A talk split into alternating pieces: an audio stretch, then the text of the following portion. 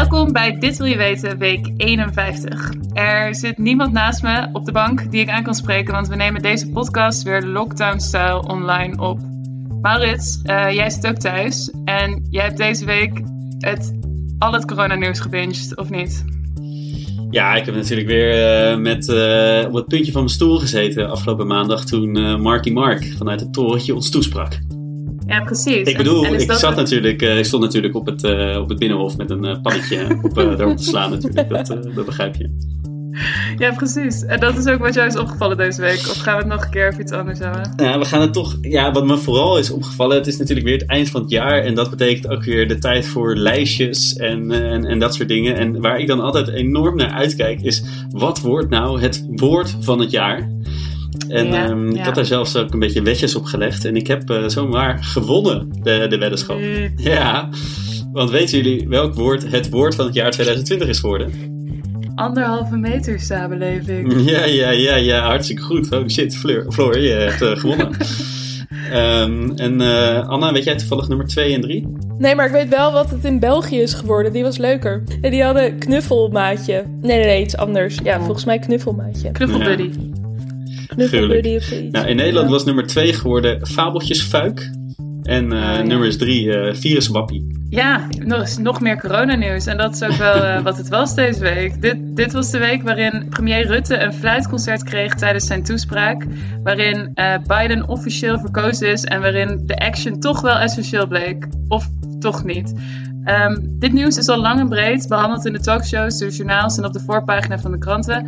Maar er zijn nog veel meer verhalen, gebeurtenissen en ontwikkelingen die veel te weinig besproken worden. En daarvoor zijn wij. Dus stop met scrollen door je NOS-app, want dit wil jij weten.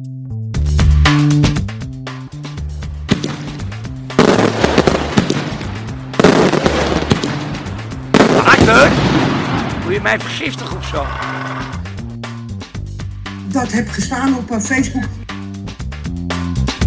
Goedemorgen, middag, avond of nacht, lieve luisteraars van Dit Wil Je Weten. Um, we zeiden het net al eventjes, we zitten niet samen in één ruimte, maar allemaal achter ons eigen laptopje. Uh, Maurits, ik sprak jou net ook en Anna hoorden we ook al even kort. Hoe gaat het, uh, hoe gaat het met jou, Anna? Ja, het is wel een beetje déjà vu. Dit hebben we helemaal aan het begin van de coronapandemie ook gedaan, zo digitaal opnemen. Ja. En ik was eigenlijk heel blij op een gegeven moment dat we elkaar weer konden zien. Dus uh, het is even jammer, maar alsnog juist wel heel gezellig als je zoveel alleen thuis moet zijn om dan even zo'n lichtpuntje in de week te hebben. Ja, dat je toch nog met iemand even kan praten. Ja. Voel jij dat ook zo, Maris? Ja, absoluut. Uh, ik kijk jullie het liefst natuurlijk heel diep in de ogen als we verhalen aan elkaar vertellen. Maar uh, ja, je doet het toch voor de zorg, hè? Allemaal voor de zorg. Allemaal voor de zorg. Ja, nee, uh, nee helemaal mee eens. Um, we hebben niet voor de zorg, maar voor jullie allemaal eigenlijk, en ook voor de zorg natuurlijk, weer drie uh, hele interessante onderwerpen om vanavond te bespreken. Um, en we beginnen, we beginnen bij jou, Marit. We gaan het hebben over uh, groot nieuws, denk ik, waar je waarschijnlijk niet zoveel over hebt gehoord. En dat gaat eigenlijk om iets heel bijzonders, want sinds een week of twee kunnen we gaan handelen in water. Water? Ja? Wil je mij vergiftigen of zo? En nu denk je misschien, water, uh, water, hoezo zou je daarin handelen? Of uh, misschien denk je, daar kan je toch al heel lang in handelen, want uh, je kan gewoon water kopen en verkopen. Um, maar dat is niet per se waar ik het over wil hebben. Maar ik wil het graag hebben over de handel van, met water op Wall Street. Oké. Okay. Ja, ik, ik, kan jullie niet zien, maar ik heb nu al het gevoel dat jullie op het puntje van je stoel zitten. Van eh, wat gaat er nu komen? En, en dat, dat gaat eigenlijk om een heel moeilijk begrip. Dat heet, uh, dat heet futures. En sinds een week of twee is het mogelijk om in water futures te handelen uh, op de Amerikaanse beurs. En uh, om dat goed uit te leggen, uh, het is voor mij ook een vrij technisch onderwerp, dus ik ga me proberen er doorheen te slaan. Um, moeten we even beginnen bij de vraag wat futures precies zijn. Hebben jullie daar wel eens van gehoord trouwens, een van jullie twee? Nou, wel van gehoord, maar niet genoeg om het nu te gaan uitleggen. Ik heb het ooit uh, in, in een vak, wat was het? Globalization and its discontents of zo. Oh nee, dat was een boek dat we daarbij lazen. Ik heb er wel eens wat over gehoord, maar het is erg lang geleden. Oké, nou dan ga ik het proberen uit te leggen. Ehm, hou je vast, ik, ik ben ook geen expert op dit gebied. Ehm, waar, waar het misschien handig is om mee te beginnen, is, is, een, is een observatie. Uh, als jullie uh, naar de supermarkt gaan, wat natuurlijk een essentiële winkel is, dus dat kan nog steeds, dan uh, is het je misschien wel eens opgevallen, of niet, als het goed is, dat de prijs van heel veel producten, bijvoorbeeld van brood, om maar wat te noemen, vrij stabiel is. Ja, dat gaat wel wat is me inderdaad nooit opgevallen. nee, dat is een goed teken dat het nog nooit is opgevallen, want dat betekent waarschijnlijk dat het vrij stabiel is. Dus voor het croissantje bij de Albert Heijn betaal je ja, vrijwel altijd dezelfde prijs. Hè. Eén keer per zoveel maanden gaat het misschien wat omhoog of wat omlaag, maar uh, niet, niet dat het elke dag wijzigt. Um, en dat is eigenlijk best wel bijzonder, want als je naar de wereldgraanprijs kijkt, dan verandert dat eigenlijk per minuut bijna. Dus aan de ene kant heb je dus de Albert Heijn die, die ergens uh, op de wereldgraanmarkt graan koopt voor een hele instabiele prijs. En aan de andere kant verkopen zij dat voor een vaste prijs. En hoe kan dat? Is, uh, is dan de volgende vraag. Uh, nou, daar hebben ze allerlei verschillende instrumenten voor. Maar de futures uh, en de handel daarin is één van de instrumenten waarmee je dat kan doen. En wat zijn dan die futures? Nou, moet je voorstellen dat Floor, jij bent even de boer. Mm, en, ja. en Anna, jij bent, bent de inkoper. Dus Floor, wat, wat, wat maak jij eigenlijk? Wat verbouw jij? Um, ik verbouw quinoa. Kla klassieke, klassieke millennial boer. Oké, okay, dus Floor die verbouwt quinoa in haar achtertuin. En ehm, nou, die verbouwt bijvoorbeeld 1000 kilo quinoa per, per jaar. Het is quinoa, heb oh. ik laatst geleerd. Oké, goed. Uh. Wie is hier nou de quinoa-boer? de millennial police uh, klopt hier even op de deur. ja. Uh, Floor verbouwt ongeveer 1000 kilo quinoa per jaar. En Anna wil dat, wil dat inkopen. Nou, uh, er zijn natuurlijk meerdere quinoa-boeren en inkopers. Dus er is vraag en aanbod. En Economie 101 leert ons dat, dat die twee dingen met bij elkaar bepalen wat de prijs wordt. Dus die prijs die gaat een beetje fluctueren, omdat sommige oogsten beter gaan, of er, de, de vraag groeit een beetje, et cetera. En voor Floor als quinoa-boer is het heel handig als die prijs heel erg stijgt. Want dat zorgt gewoon voor hogere inkomens. Uh, maar als de prijs heel erg stijgt, dan is dat weer onhandig voor Anna. En, en vice versa. Dus wat je eigenlijk wilt doen, stel je bent Floor, je bent de, de quinoa-boer. Dan wil je eigenlijk denken van, nou ja, ik wil in ieder geval een soort van minimum verdienen, zodat ik in ieder geval niet omkom van de honger.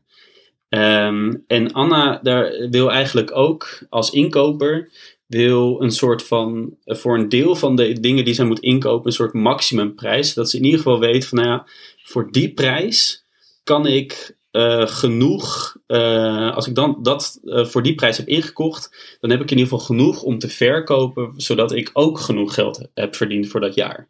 Hè, een, soort, een soort zekerheid wil je eigenlijk inbouwen mm. voor een deel van, ja. van de quinoa. En wat je dan doet met elkaar is eigenlijk zeggen van, nou ja, ondanks dat de quinoa eigenlijk nog moet groeien, spreken wij af, en ongeacht wat, wat de markt doet, spreken wij af dat we ergens in de toekomst een bepaalde hoeveelheid quinoa voor een, voor een bepaalde kwaliteit van de quinoa, voor een bepaalde vaste prijs, die gaan we nu al afspreken. Die gaan we dan, uh, Floor gaat die verkopen aan Anna. En dat is eigenlijk, dat contract wat je dan met elkaar sluit, dat is eigenlijk een future. Uh, omdat je vrij vertaald iets in de toekomst met elkaar regelt. En, en nu denkt iedereen, nou ja, lekker boeien. maar dat is eigenlijk best wel een handig uh, financieel product. Want dat, wat het er dus voor zorgt, is dat Floor voor een bepaald deel van haar quinoa uh, uh, een, een, een, vaste prijs heeft. En eigenlijk Anna ook voor een bepaald deel van haar inkoop de vaste prijs betaalt. Dus het is een soort ja, verzekeringsinstrument eigenlijk. Zodat je de fluctuaties op de wereld quinoa-markt kan tegengaan. Maar het klinkt ook wel als een risico. Waarom? Denk je dat het risico is? Nou, zeker voor de boer. Nou ja, nee, ja. Stel uh, de quinoa-markt stort helemaal in. Of er is een hele slechte oogst of zo. Mhm. Dan ben je dus verplicht om het te kopen voor een bepaald bedrag. Ja, Ja, dus het, je, je kan er zeker mee winnen en, en mee verliezen. Dus uh, kijk, als, als, als Floor, zeg maar, de quinoa. Jullie spreken af dat, uh, dat jij, Anna, de, de quinoa van Floor overneemt voor 50 euro per kilo. Mm. Uh, en de quinoa-prijs is op het moment dat dat contract ook echt wordt omgezet in de handeling, um, is, is de kiloprijs uh, 100 euro. Dan, dan heeft Floor eigenlijk verloren, want die had die quinoa op dat moment kunnen verkopen voor 100, maar die krijgt er nu maar 50 ja. voor. En jij bent de grote winnaar hiervan. Maar is de, natuurlijk de redenatie, uh, andersom kan het ook gebeuren, dat de quinoa-prijs helemaal instort en dan is hij nog maar 10. En dan uh, weet Floor in ieder geval zeker van, nou ja, voor, dus, dus voor dat deel krijg ik in ieder geval die 50. En daarmee zijn bijvoorbeeld mijn vaste lasten zijn in ieder geval gedekt. Ja, precies. Ja, plus dat je, dat je gewoon risico's kunt nemen met het geld wat je hebt, toch? Dus ik als quinoa-boer vind het best wel chill om op een gegeven moment 50 euro te hebben waarvan ik al weet dat ik ze kan gaan investeren in iets anders. Ja. Um, dat ik dat al aan het begin van het jaar weet eigenlijk. Precies, Ja. dat is ook nog eens zo. Dat dus voor, voor producten die een langere tijd nodig hebben om te groeien, dan krijg je eigenlijk een soort van uh, startkapitaal bijna. Ja, precies. Uh, en dan wat, uh, wat meer steady cashflow, om het zo maar te zeggen. Um, en wat dus het unieke is, is dat nou, ja, dit gebeurt eigenlijk al uh, vrij lang uh, voor allerlei verschillende soorten ja, goederen en producten en, en, en, en, en heel veel verschillende dingen. Daar kan je eigenlijk al futures voor kopen. En dat zijn eigenlijk gewoon ja, wat ze dan noemen derivaten. Dus dat zijn afgeleiden van uh, daadwerkelijke fysieke producten die worden verhandeld. Dus je hebt futures van olie, je hebt futures van graan, je hebt futures van nou, nog veel meer andere uh, producten en zaken. En sinds twee weken heb je ook futures voor water. En dat is de eerste keer ter wereld dat er futures voor water worden verhandeld. En waarom werd dat tot nu toe dan nog niet gedaan? Ja, dat is een, uh, dat is een hele goede vraag. De belangrijke vraag is waarom wordt het nu wel gedaan? De belangrijkste reden is namelijk dat water, zoet water, uh, wordt steeds schaarser. En dat komt uh, door bijvoorbeeld klimaatopwarming, waardoor het gewoon uh, ja, veel droger wordt. Het komt ook door bevolkingsgroei. We hebben gewoon steeds meer zoet water nodig om, om onze gewassen te verbouwen en om goed water te kunnen drinken. Het komt ook door vervuiling. Dus doordat we steeds meer water gebruiken, vervuilen we eigenlijk ook steeds meer. Um, waardoor er eigenlijk een steeds kleinere hoeveelheid zoet water op de wereld komt voor een steeds groter groeiende groep mensen. Dus per capita, per mens, heb je een steeds kleinere hoeveelheid water. En die schaarste, die is, ja, dat, dat klinkt voor ons heel abstract in Nederland. We hebben overal water om ons heen. Maar dat is echt een reëel probleem aan het worden. En niet alleen in uh, misschien wat mensen dan denken, ja, dat is ergens in, in de Sahara misschien een probleem. Maar dat is een oprecht een reëel probleem aan het worden in heel veel uh, steden en, en, en grote economieën ook. Dus in Californië heb je gewoon, dat is de op vijf na grootste economie ter wereld. Uh, even om het in perspectief te plaatsen.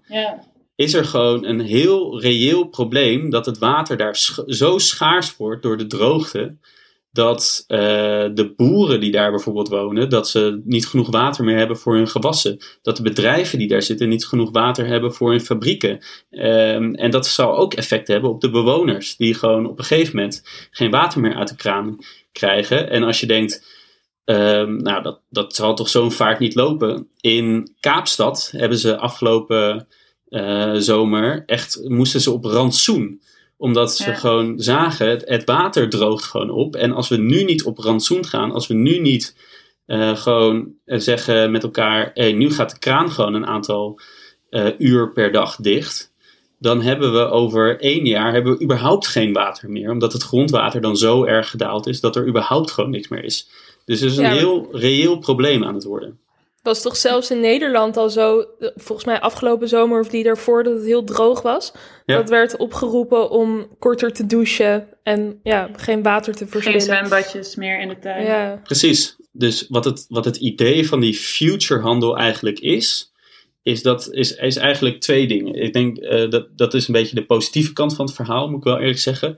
Maar het idee is dus dat je door die futurehandel bedrijven die echt veel water nodig hebben, maar ook bijvoorbeeld de overheid, ehm, in staat stelt om schaarste te soort van af te dekken. Het risico op die schaarste af te dekken. Dus je zegt eigenlijk, uh, ik ga over een half jaar ga ik een bepaalde hoeveelheid liter water voor deze prijs kopen. En als de prijs dan veel hoger is op dat moment, dan heb je in ieder geval um, je financiële uh, risico daarmee afgedekt. Want je betaalt nog steeds die vaste prijs. Het is wel interessant, want het, het voelt voor mij een beetje als een risico afdekken. Het voelt eigenlijk een beetje als een soort van um, wegstoppen van een probleem. Als je zegt, oké, er is schaarste, maar we gaan dat risico afdekken in plaats van we gaan die schaarste oplossen. Ja, ja dat is op zich wel een terechte opmerking, denk ik. Um, en dat brengt misschien ook bij het tweede positieve effect hiervan. Is dat, um, kijk, hier valt ook gewoon geld mee te verdienen. Dus, dus dit, komt op de beurs en er zijn allemaal mensen die in futures handelen. En dat doen ze niet ja, omdat, ze, omdat ze nou het beste voor hebben met de wereld per se, maar omdat ze gewoon denken: ik ga inzetten op, een, uh, op een, dat, dat, dat, dat de prijs van water enorm gaat, uh, gaat dalen en dan ga ik een hogere prijs vragen, et cetera. Dus daar kan ik veel geld mee verdienen. Mm-hmm. Um, maar wat er daarmee wel gebeurt, is dat dus allerlei analisten bij banken en allerlei andere um, financiële bedrijven die gaan wel veel onderzoek doen eigenlijk, omdat zij gaan proberen te voorspellen wat die waterprijs gaat worden. Ja. En het idee daarvan is, is dat je dus een enorme hoeveelheid extra kennis krijgt, uh, die gaat voorspellen wat de waterschaarste wordt en wat dus de prijs van water ook wordt. En dat is dan meteen weer ook kennis die uh, overheden in bijvoorbeeld Californië zouden kunnen gebruiken om actie te ondernemen tegen wa waterschaarste. Ja. Um, dus dat is wel een interessant effect. Ja, maar die futures die worden dus afgesproken uh, eigenlijk om het risico in te dekken dat de, de prijs van water zeg maar te hoog wordt. Ja. Maar dan is dat toch eigenlijk, eh, wat heeft de waterleverancier daar dan voor een voordeel aan? Nou ja, als, eh, als je als waterleverancier, uh, dat is natuurlijk wel het, uh, de andere kant van, het, van de munt, zeg maar. Um, dat je ook als waterleverancier, ja, als het alleen maar oplopende schaarste is, dan heeft de waterleverancier daar misschien niet zoveel aan. Nee. Maar die prijs is natuurlijk zo fluctuerend. En, en daarnaast moet je natuurlijk ook uh, beseffen dat in die handel gaat men dan al uit van een oplopende schaarste, dus oplopende prijs. dus binnen die marge, zeg maar, heeft de waterleverancier er nog steeds veel aan om de risico's dat uh, de prijs ook weer een stukje daalt af te dekken. Ja, want het klinkt wel alsof die leverancier ervan uit kan gaan dat dat risico heel klein is. Ik bedoel, water wordt gewoon schaarser en schaarster. Dus die zit wel gebakken, zo klinkt het ook wel. Ja, dat, uh, dat, ik denk dat je dat best wel zo zou kunnen zeggen, ja. Nou ja, dat is op zich nog wel een interessante tendens dat dan eigenlijk voor die waterleveranciers het interessant dat mensen gaan denken dat het nog schaarser is dan het al is. Of die moet eigenlijk oh, nog ja. schaarste gaan lopen propageren eigenlijk. ja, bijna wel, ja. Ja, nou ja, het is wel een interessante, want eigenlijk die futures, hoe ik ze heb gehoord, is het in de context van de uh, crisis 2008 en de Lehman Brothers. En mm -hmm. het kwam allemaal door options en futures en derivatives en weet ik het wat. Dus ja. toen ik voor het eerst hoorde van oké, okay, dat gaan we nu ook doen met zoiets als watervoorziening. Uh, Um, als ik nadenk over Californië, dan denk ik inderdaad wel over amandelboeren. Maar dan zie ik ook al snel gewoon inderdaad mensen vormen uh, in armere wijken waar op een gegeven moment geen water meer uit de kraan komt. Mm um, met wat je hier nu over hebt gelezen, Maurits, zou je dan zeggen dat, dat zij hier uh, blij mee moeten zijn of, um, of niet? Ja, het is, het is best wel een, een moeilijke discussie. En ik heb, uh, ik heb ook best wel wat wetenschappelijke artikelen erop nageslagen. En er is gewoon echt weinig consensus over wat nou het effect is van deze futurehandel. Uh, even om het in uh, perspectief te plaatsen. Uh, futurehandel in so van sommige commodities, van sommige grondstoffen, is vele malen groter. Dan hebben we het echt over factor, factor 100 tot, tot 1000. Dan de daadwerkelijke handel van de grondstof voor bijvoorbeeld graan. Dus er gaan ja. echt miljarden, honderden miljarden om in de futurehandel opgaan, terwijl de wereldhandel in graan uh, misschien tientallen miljarden is. En het idee is dus dat dat risico's afdekt en, en prijzen stabiliseert. Maar omdat er gewoon zoveel extra cash eigenlijk in wordt gepompt, uh, ontstaat er ook heel veel speculatie. En zie je dus eigenlijk dat er heel veel hongerige honden opduiken. Dat heeft wel degelijk effect op de, de, de handelaren van het fysieke product dat erachter zit. Ja. En dat is wel een, een, een, een, Ja, daar is de wetenschap nog niet helemaal over uit wat precies het effect daarvan is. Maar er zijn best wel veel wetenschappers die zeggen die, die handel in dit soort derivaten en, en waaronder dus futures, die heeft gewoon best wel slecht effect op de handel in het product wat erachter zit. En als dat dus met water ook gaat gebeuren, net zoals dat ook met graan uh, en, en andere voedselsoorten is gebeurd, ja, dan heeft dat misschien op termijn wel echt uh, negatieve consequenties voor heel veel gebieden in de wereld. Niet, niet de meest uh, hoopvolle, hoopvolle boodschap misschien, maar ik ben wel benieuwd hoe dat verder uitpakt. Misschien een, een laatste vraag we hebben het nu over water. We hadden het in het begin over quinoa.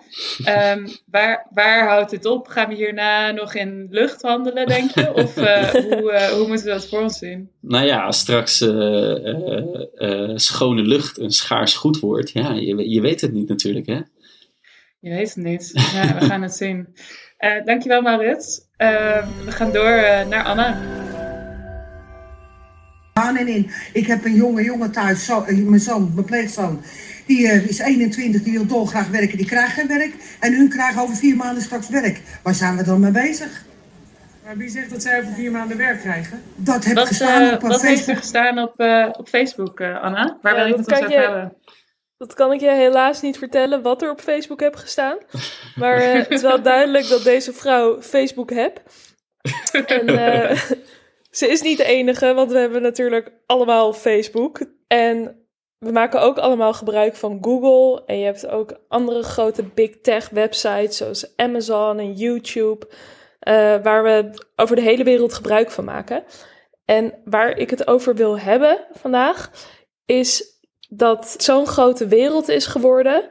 Die de digitale wereld, de online wereld, dat de Europese Commissie uh, die heeft gezegd: jongens, moeten we niet een keer daar echt goede wetgeving uh, inbouwen in die wereld?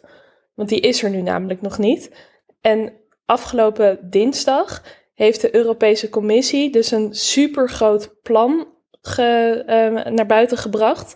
Met allerlei verschillende regels waarmee ze die big tech aan banden willen leggen. Of in ieder geval uh, ja, die ook onderworpen worden aan wetten, net zoals we offline ons aan wetten moeten houden. En die, die was er nog, nog niet, die wetgeving? Nou ja, er waren wel wat wetten. Um, maar ja, er zijn twee dingen wat, waarom dat niet, niet zoveel zoden aan de dijk zetten. Uh, ten eerste, de huidige wetgeving die stamt voornamelijk uit 1998. Nou, ik denk dat dat jaartal wel genoeg zegt over hoe. Uh, hoe Windows 98, uh, dat was gewoon wel echt een ja. watershed uh, situatie natuurlijk in de digitale wereld. Toen moest je nog ja, inbellen, toch? Dan had je gewoon ja, de telefoonrekening van je ouders. Ja. Oh, ik moet gelijk aan dat hele irritante geluidje denken. Kan je dat? Zo... Toen had je ook nog die, die paperclip in je beeld die je af en toe een oh, tip gaf. Ja, zeker. oh, die mis Goeie oude tijd. Ja, oké, nou, dus uh, het is duidelijk. Ik bedoel, als we daar toen regels voor hebben bedacht, dan ja, wat er daarna allemaal wel niet is uh, ontstaan, digitaal, dan dat staat natuurlijk nergens op.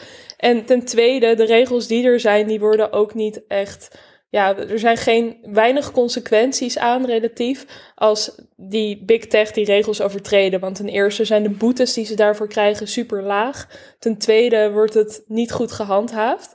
Dus ja, eigenlijk hebben, is het een soort van wilde westen waarin die big tech echt gewoon kunnen doen wat ze willen. En dan denk je natuurlijk, wat, wat, op wat voor gebieden kunnen ze dan doen wat ze willen? Waar, waar gaat het over? Dat dacht ik in ieder geval toen ik hierover las. Ja, dat denk ik ook wel. Ja, ja en dat is mooi, want dat ga ik niet vertellen. Ja, dat is wel interessant, want het is dus echt heel breed. Maar om wat voorbeeldjes te noemen. Ten eerste, nou, zoals we allemaal wel weten, we hadden het voordat we de opname starten al even over de docu The Social Dilemma op Netflix. Volgens mij, Maurits heeft die gezien en Floor niet. Maar, Zeker. ehm, ja, Hij staat kijken, lijstje. daar- ja, heel goed.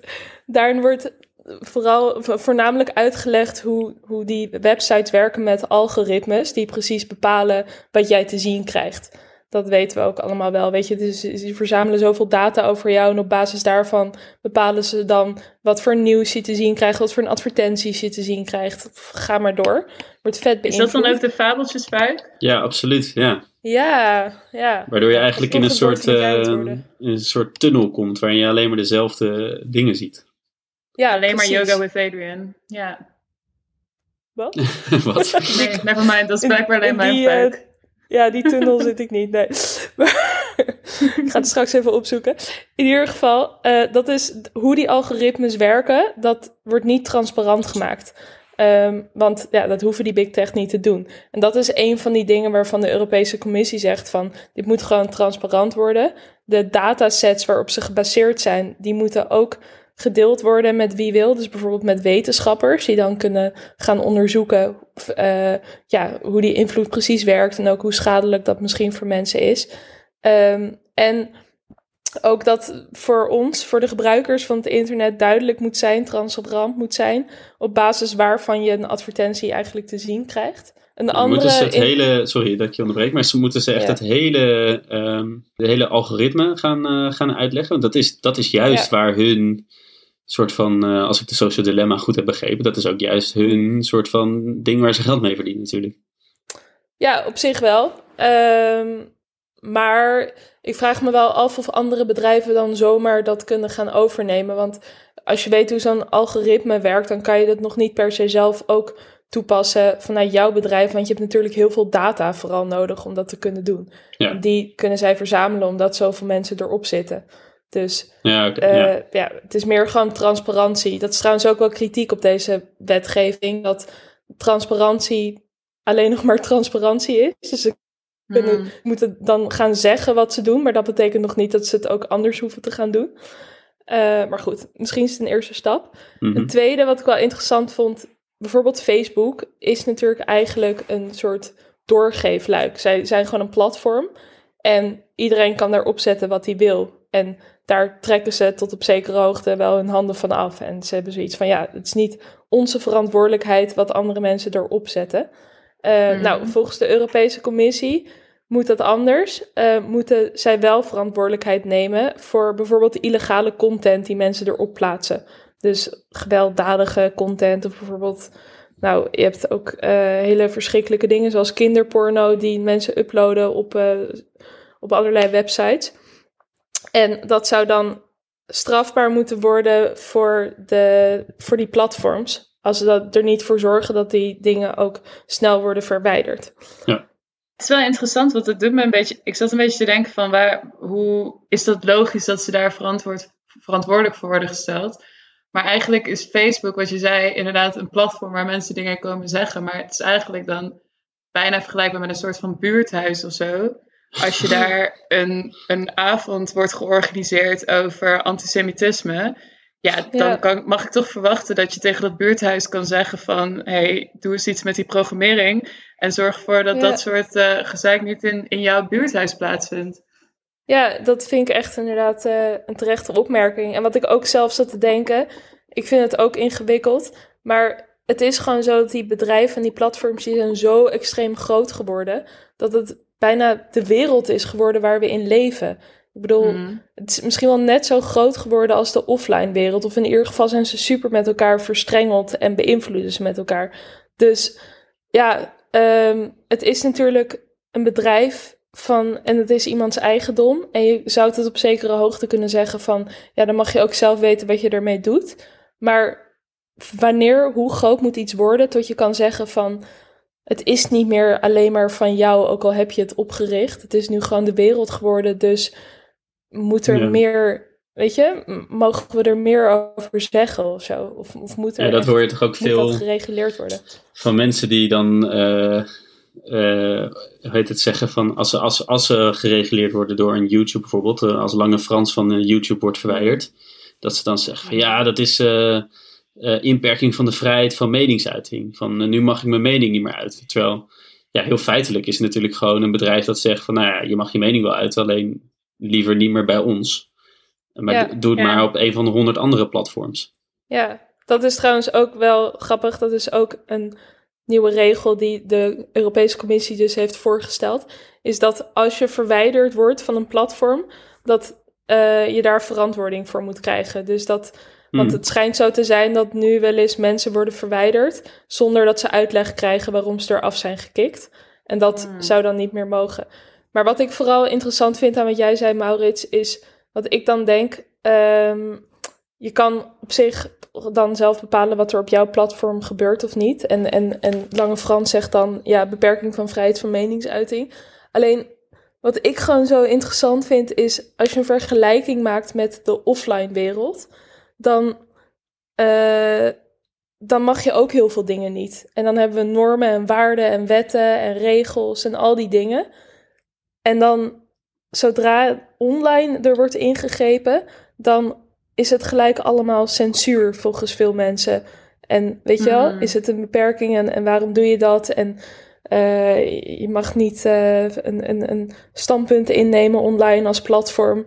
Een, een weet ik veel, een politiek standpunt of, of whatever, een ethisch standpunt. Maar offline zit onze hele wereld zo in elkaar. En wat is nou het grote verschil?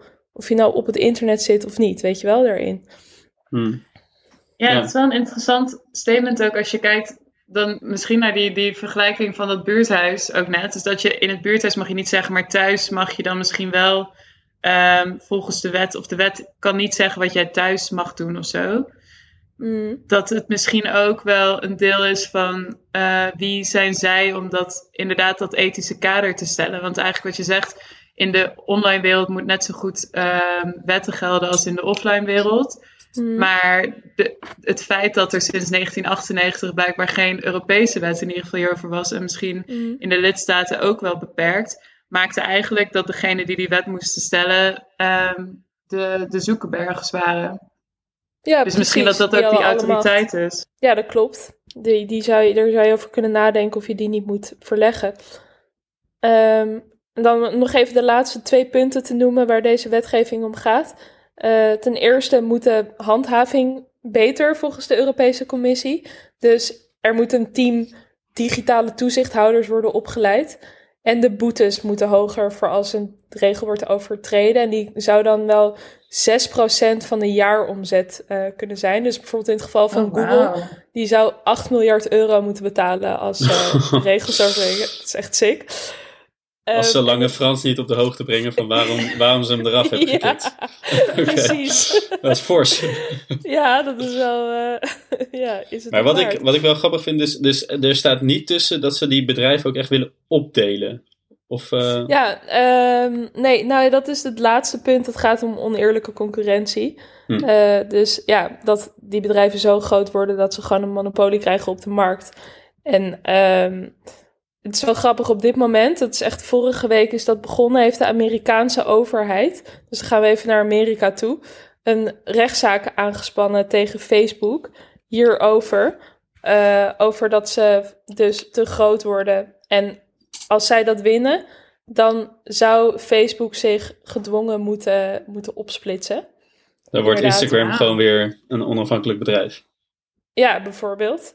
Ehm, maar inderdaad, in de Europese Commissie, ja, het is dus eh, interessant, want de meningen zijn hierover verdeeld. Ehm, sommige euro, eh, het zijn trouwens dan geen Europarlementariërs, want die zitten in het parlement. Maar nou, sommige Commissarissen? politici- Ja, commissarissen, dank je. Die, eh, die vinden dat dat inderdaad, die dreigen daarmee. Die zeggen van ja, eigenlijk zou dat ook moeten gebeuren. En anderen zijn daar weer heel terughoudend in. Daar is gewoon nog geen consensus over. Wat ook zo is, is dat dit is dus een plan van de Europese Commissie. En de volgende stap is dat er onderhandeld gaat worden met het Europees Parlement. En het Europees Parlement wil eigenlijk nog verder gaan dan de Commissie. Dus het kan zijn dat zij dat soort heftige dingen nog erin gaan brengen. Ongelooflijk. hè? En dat allemaal doordat eh Lubach er een item over heeft gemaakt. En omdat Ja, Netflix een of andere docu heeft gemaakt. Ongelooflijk. Wat een invloed. Ja, precies. ongelooflijk.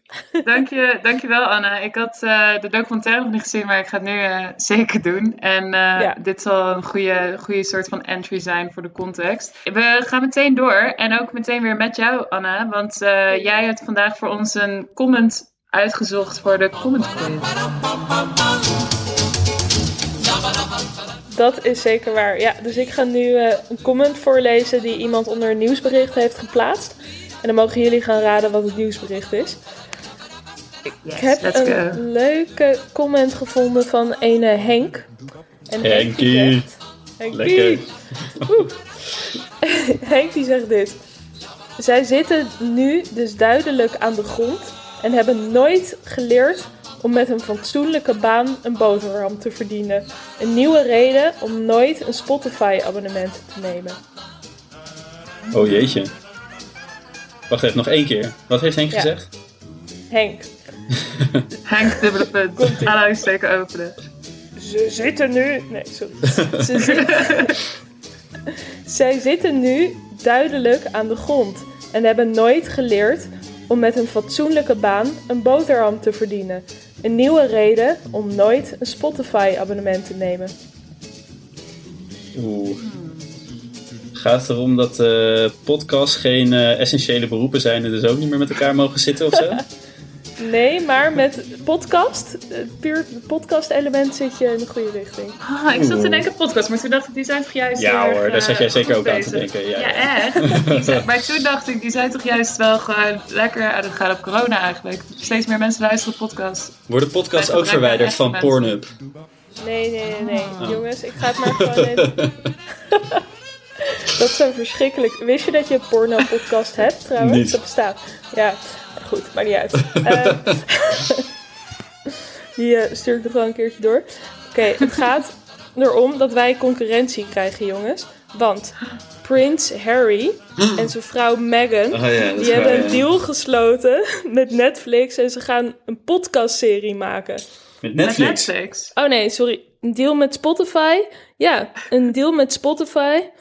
Oh ja, dit is in, op Spotify. Maar ze hebben in september hebben ze al een meerjarig contract bij Netflix gesloten. Ik weet eigenlijk niet waarvoor, maar blijkbaar gaan ze tech. misschien ook een serie maken.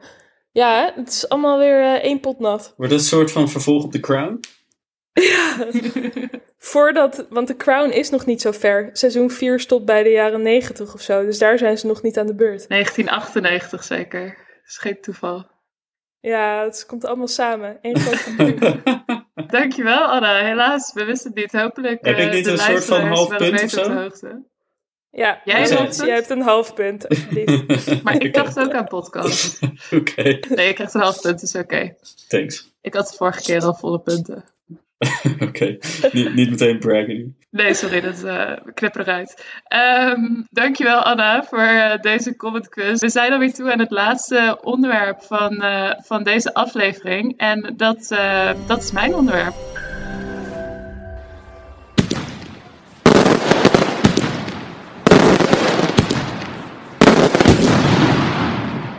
Maurits, Anna, zijn jullie eh, vuurwerkafstekers? Nee. Ja, ik, eh, ik wel. Ik, Echt? eh, Echt? ja, ik rij ieder jaar, eh, zo na kerst rijd ik dan richting België.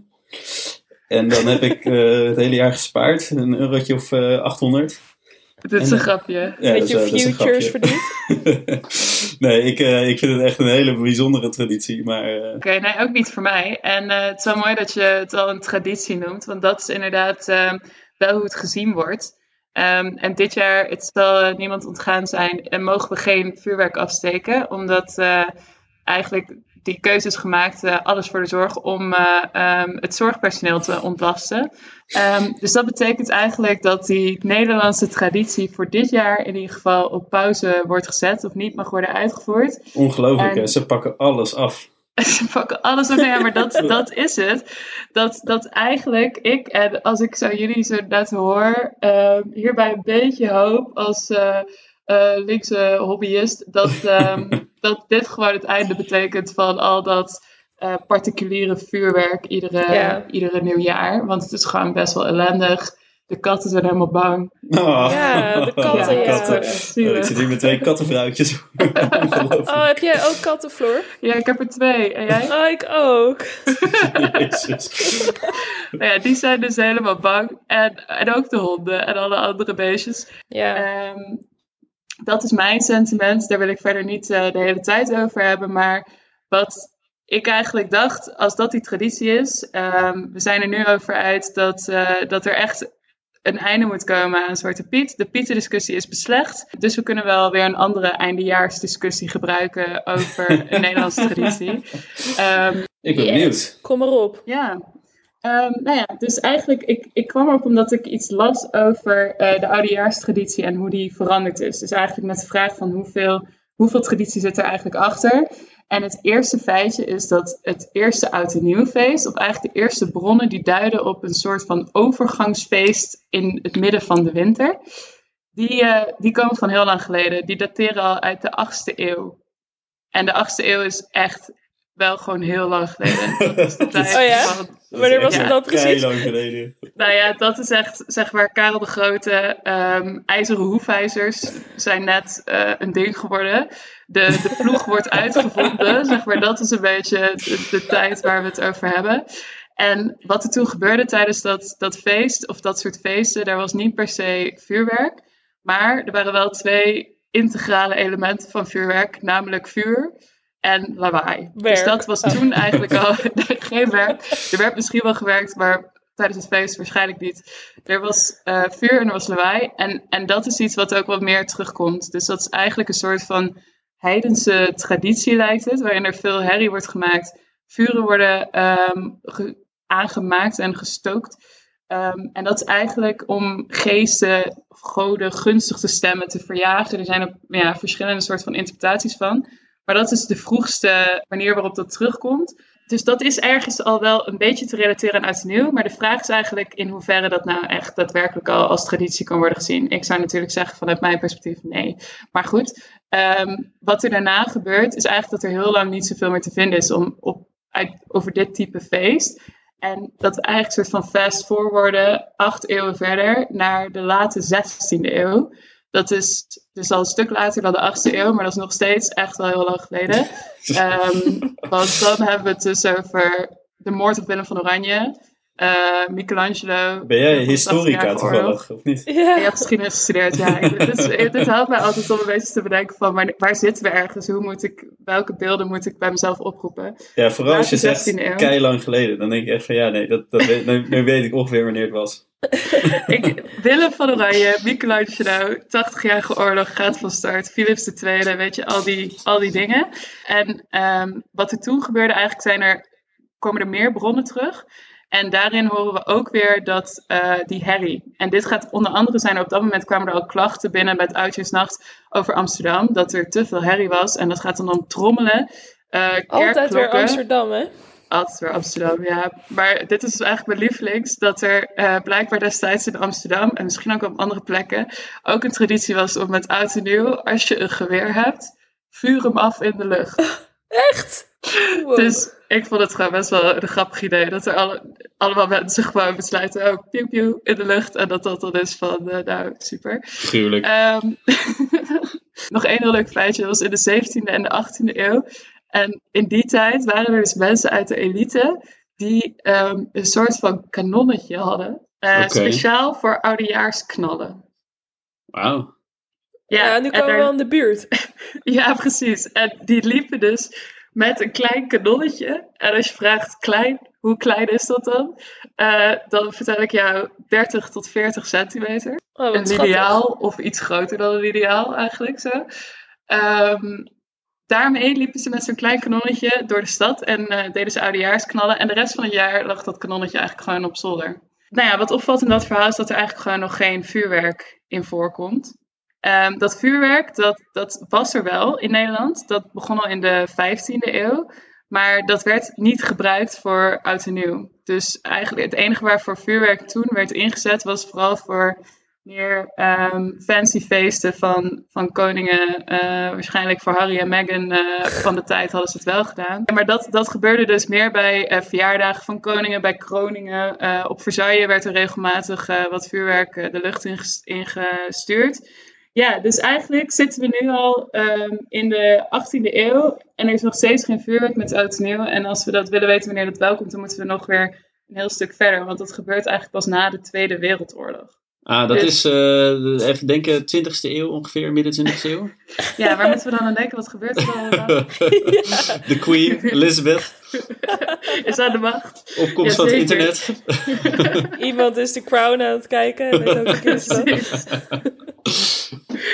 um, ja, dus na de Tweede Wereldoorlog begint dat eigenlijk met oud en nieuw een ding te worden. En nog wel een interessante daarin is dat een van de theorieën van waar komt het dan op dat moment vandaan is dat het met um, uh, voormalig Nederlands-Indië te maken heeft. Dus dat er in voormalig Nederlands-Indië werd er Chinees nieuwjaar gevierd met uh, vuurwerk. En dat daar op een gegeven moment uh, onder andere de Nederlanders die daar waren en woonden en werkten, um, ook Europees nieuwjaar gingen vieren. En dat daar dus ook vuurwerk bij kwam. En op het moment dat die volgens weer naar Nederland kwamen ah. en immigranten vanuit Nederlands-Indië naar Nederland kwamen, um, dat dat soort van mee is gekomen. Moet je je voorstellen dat je de, de eerste bent die in je straat of in jouw dorp uh, dan vuurwerk gaat afsteken. Dan word je toch ook raar aangekeken, zeg. Ja, het is echt. wat doe je? Ja, wat, ja, hoezo ben je nu een pijl aan het afsteken of zo? Of uh, een rotje? Wat, waar, slaat dat op?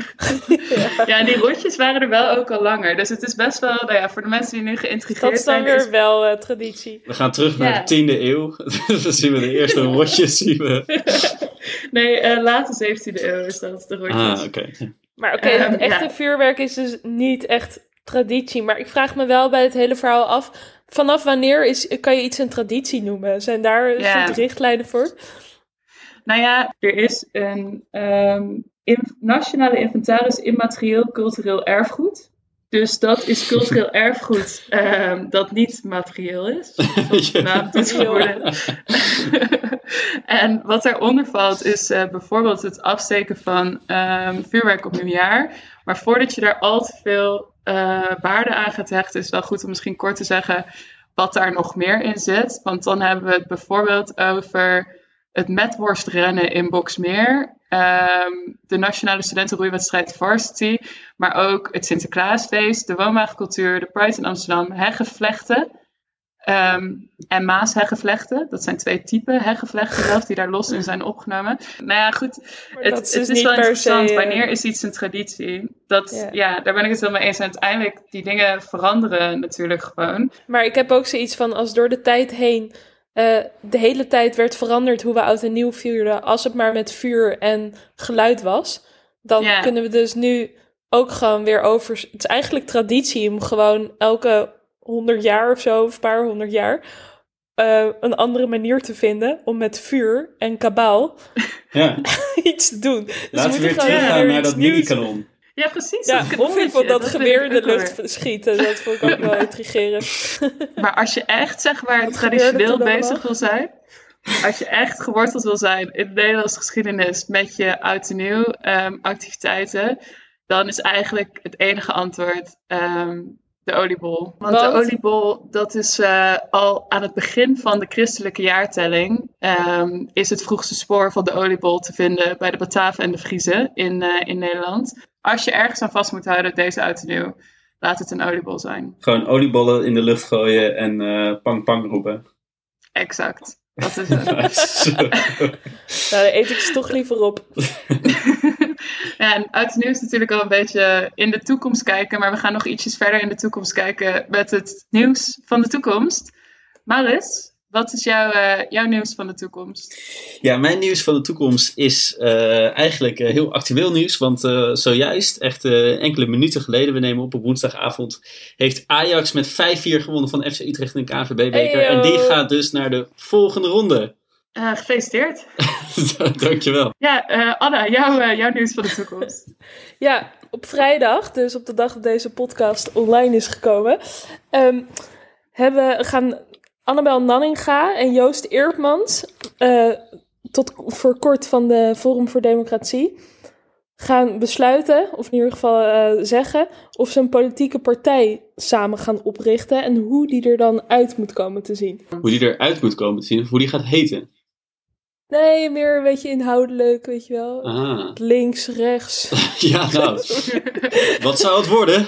Immigranten, grenzen open, grenzen sluiten. Ik ben heel benieuwd. Nou, we gaan het zien. Um, ik heb ook nog een nieuwtje van de toekomst gevonden. Uh, dat is namelijk over een Londens meisje uh, van negen. Dat is overleden en dat vandaag, volgens mij vandaag, bekend is geworden dat ze uh, daadwerkelijk door door de overheid eigenlijk erkend wordt dat ze, of door de rechtbank erkend wordt dat zij is overleden door luchtvervuiling. Um, wat best wel een belangrijk moment kan zijn um, voor de strijd voor betere luchtkwaliteit eigenlijk in Londen, maar mogelijk wel over de hele wereld. Dus een precedent waarbij op een gegeven moment wordt gezegd dat daar een verantwoordelijkheid ligt. Nou ja, bij wie? Dat is de volgende vraag. Maar wel dat dat in ieder geval um, een doodsoorzaak kan zijn. Ik heb ja. nog één, uh, één finaal uh, nieuwtje. Een beetje yes. vooruitblik dat wij ook uh, op uh, kerstreces gaan. En dat wij dus uh, volgende week en de week daarna er eventjes niet zijn. Maar daarna in het nieuwe jaar weer vrolijk en fris terugkomen. Dan wordt de kerst nog soberder voor de mensen. Helaas, helaas. Nou, niet allemaal meteen uh, stil zijn en huilen. Zo erg is het ook weer niet. De wereld draait gewoon verder. De wereld draait door, maar wij even, even niet. Maar wel snel, fris, vrolijk. Januari dan, toch? Precies, precies. In het nieuwe jaar zijn we er gewoon weer. In het nieuwe jaar. En dan hopen we dat iedereen... Uh, nou, dat is eigenlijk wel heel mooi dat we dan nu een soort van oudejaarsthema hebben gehad. Precies. Ja, inderdaad. Nou, fantastisch. um, heel fijn, dat voelt goed. Uh, Maurits, Anna, uh, heel erg bedankt dat jullie zijn, uh, virtueel zijn aangeschoven vandaag. Ja, jij um, ook bedankt, Floor. ja, dankjewel. En aan jou, lief luisteraar, bedankt voor het luisteren naar deze uitzending van Dit Wil Je Weten. Vergeet je niet te abonneren op onze podcast en ons te volgen op Instagram. Uh, luister al onze afleveringen terug als je je eenzaam voelt tijdens de kerst. Uh, heel erg bedankt voor het luisteren. Fijne, fijne kerstdagen en tot in het nieuwe jaar. En ook veel plezier met Oud Doei. Yo, x-bye. Jullie moeten toch ook doei zeggen? Dat dacht nee. ook doei. nou, doei. doei. Wow.